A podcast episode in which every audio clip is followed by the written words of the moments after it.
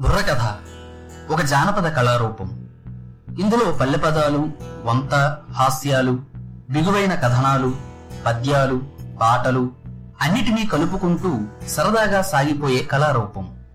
పరిమితమైన ఆహార్యంతో ఆడుతూ పాడుతూ హాస్యోక్తులు పలుకుతూ జనసామాన్యానికి చేరువుగా వెళ్ళే కళారూపాల్లో హరికథ మొదటిదైతే బుర్రకథ రెండవది. హరికథలో కొంత సాంప్రదాయ ముద్ర ఉంటుంది. కానీ బుర్రకథ పూర్తిగా జానపద కళారూపం. పూర్వం జంగమ కులస్తులు ఎక్కువగా ఈ కథలు చెప్పడం వలన జంగమ కథలు అని తంబుర మీటుతూ కథ పాడటం చేత తంబుర కథ అని ఈ కళారూపాన్ని పిలిచేవారు. కాలక్రమంలో ఈ తంబుర కథ రూపాంతరం చెంది బుర్రకథగా ప్రాచుర్యం పొందింది. అయితే తెలుగునాట జానపద వినోదగాన ప్రక్రియలలో ప్రబోధానికి ప్రచారానికి సాధనంగా ఈనాటికి విస్తృతంగా ఉపయోగపడే కళారూపం బుర్రకథ. వీరు ప్రదర్శన సౌలభ్యాన్ని బట్టి స్వాతంత్ర్య సమరయోధుల చరిత్రలు వీరగాథలు రామాయణ భారత భాగవత గ్రంథాల్లో ఉండేటువంటి ఘట్టాలను కూడా బుర్రకథ రూపంలో చెబుతారు. ఈ ప్రక్రియ ప్రచార సాధనంగా ఎంతగానో ఉపకరిస్తుంది. కుటుంబ నియంత్రణ ఆరోగ్య విషయాలు పరిసరాల పరిశుభ్రత కాలుష్య నియంత్రణ వంటి అంశాల గురించే కాకుండా ప్రభుత్వ పథకాల గురించి కూడా ప్రజలకు అర్థమయ్యే పద్ధతిలో అవగాహన కల్పించేందుకు ఈ బుర్రకథను వినియోగిస్తూ ఉంటారు. ఈ ప్రక్రియకు మాన్యత కల్పించి పద్మశ్రీ బిరుదు సంపాదించినటువంటి మహానీయుడు షేక్ నాజర్ గారు.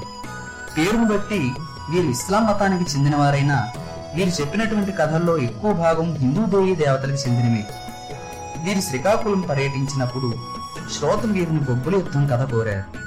దాంతో నాజర్ తానే కథా రచనకు నడుం బిగించారు. అంతేకాదు సామ్యవాద దృక్పథం గల వీరిని పంతొమ్మిది వందల నలభైవ దశకంలో కమ్యూనిస్టు పార్టీ నెల జీతం మీద కథలు చెప్పించి పల్లెల్లో తమ పార్టీ ప్రచారానికి ఉపయోగించుకుంది. నాజర్ గారు బొబ్బుల యుద్ధం అల్లూరి సీతారామరాజు ప్రహ్లాద క్రీస్తు పల్నాటి యుద్ధం బెంగాలీ కరువు వంటి వస్తు వైవిధ్యం గల కథలను చెప్పి రక్తి కట్టించారు. తెనాలిలోని బాలరత్న నాటక సమాజంలో ప్రారంభమైన నాజర్ కథా కథన ప్రస్థానం నాలుగు దశాబ్దాల పాటు అవిచ్ఛిన్నంగా సాగింది.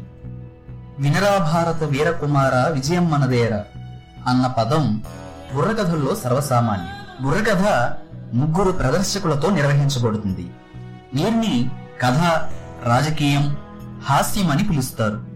మధ్యలో ఉండే కథకుడు పాడేదానికి చెప్పేదానికి ఇటు అటు ఉన్నటువంటి ఇద్దరు తందాన తానాన్ని కథకుడు ఇతను ముఖ్యమైనటువంటి కథను వర్ణనలను నీతిని వ్యాఖ్యలను వచనంగా అంటే మాటల్లో చెబుతూ సందర్భం వచ్చినప్పుడు రగళ్ళు అంటే పాటల రూపంలో పాడుతుంటారు. ఈ పాత్ర పోషించే వ్యక్తికి మాట ఆట పాట బాగా తెలిసి ఉండాలి.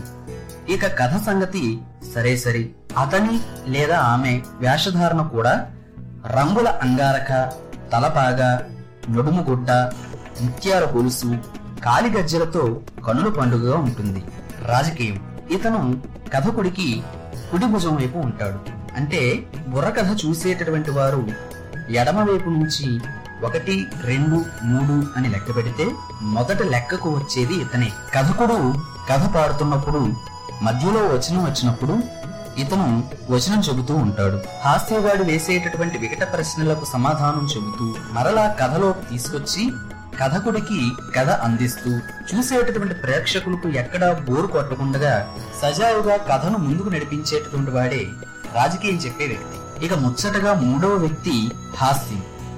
బుర్రకథ మొత్తం తీక్షణంగా సాగితే ఇబ్బంది కాబట్టి అవకాశం వచ్చినప్పుడల్లా ఇతను హాస్యంగా మాట్లాడతాడు. అవి కూడా ఇప్పుడు నిత్య జీవితంలో జరుగుతున్నటువంటి విషయాల్ని హాస్యాస్పదంగా మనలందరినీ ఆలోచింపజేసే విధంగా చెబుతూ ఉంటాడు. మొత్తం మీద చూస్తే బుర్రకథలో ముఖ్య కథకుడు గంభీరమైన కథకుడైతే హాస్యగాడు హాస్యం చెప్తూ ఉంటాడు. రాజకీయం చెప్పేటటువంటి వ్యక్తి సమతుల్యత అంటే కథను బ్యాలెన్స్ చేస్తూ ఉంటాడనమాట ఇలా చెప్పుకుంటూ పోతే బుర్రకథ కోసం నాజర్ గారి కోసం ఎన్నో విషయాలు విశేషాలు ఉన్నాయి. ఒక బుర్రకథ కళాకారుడిగా నాకున్నటువంటి కొద్దిపాటి అనుభవంలో నాకు తెలిసిన కొన్ని విషయాల్ని ఈరోజు మీతో పంచుకుంటున్నాను. తప్పులేమైనా ఉంటే మన్నించి భావితరాల వారికి కళారూపాల కోసం తెలియపరచాలనబడేటటువంటి నా ప్రయత్నాన్ని గమనించి నన్ను ఆశీర్వదించవలసిందిగా ప్రార్థన. ఆఖరిగా ఒక మాట ఈ బుర్రకథని జీవనాధారంగా చేసుకుని బ్రతుకుతున్నటువంటి వృత్తి కళాకారులు మన తెలుగు రాష్ట్రాల్లో చాలా మంది ఉన్నారు. దయచేసి దేవి నవరాత్రులు గణపతి నవరాత్రులు శ్రీరామ నవమి ఇటువంటి ఉత్సవాల్లో వారికి ఒక అవకాశం కల్పించండి. కళలను కళాకారులను కాపాడండి. భావితరాల వారికి మన భారతీయ సాంస్కృతి సాంప్రదాయాన్ని తెలియపరిచింది. ఇటువంటి మరిన్ని విషయాలు కళారూపాలను మీ ముందుకు తీసుకొచ్చేందుకు ఆన్లైన్ కళావేదిక యూట్యూబ్ ఛానల్ని ఇప్పుడే సబ్స్క్రైబ్ చేసుకోండి. జై హింద్.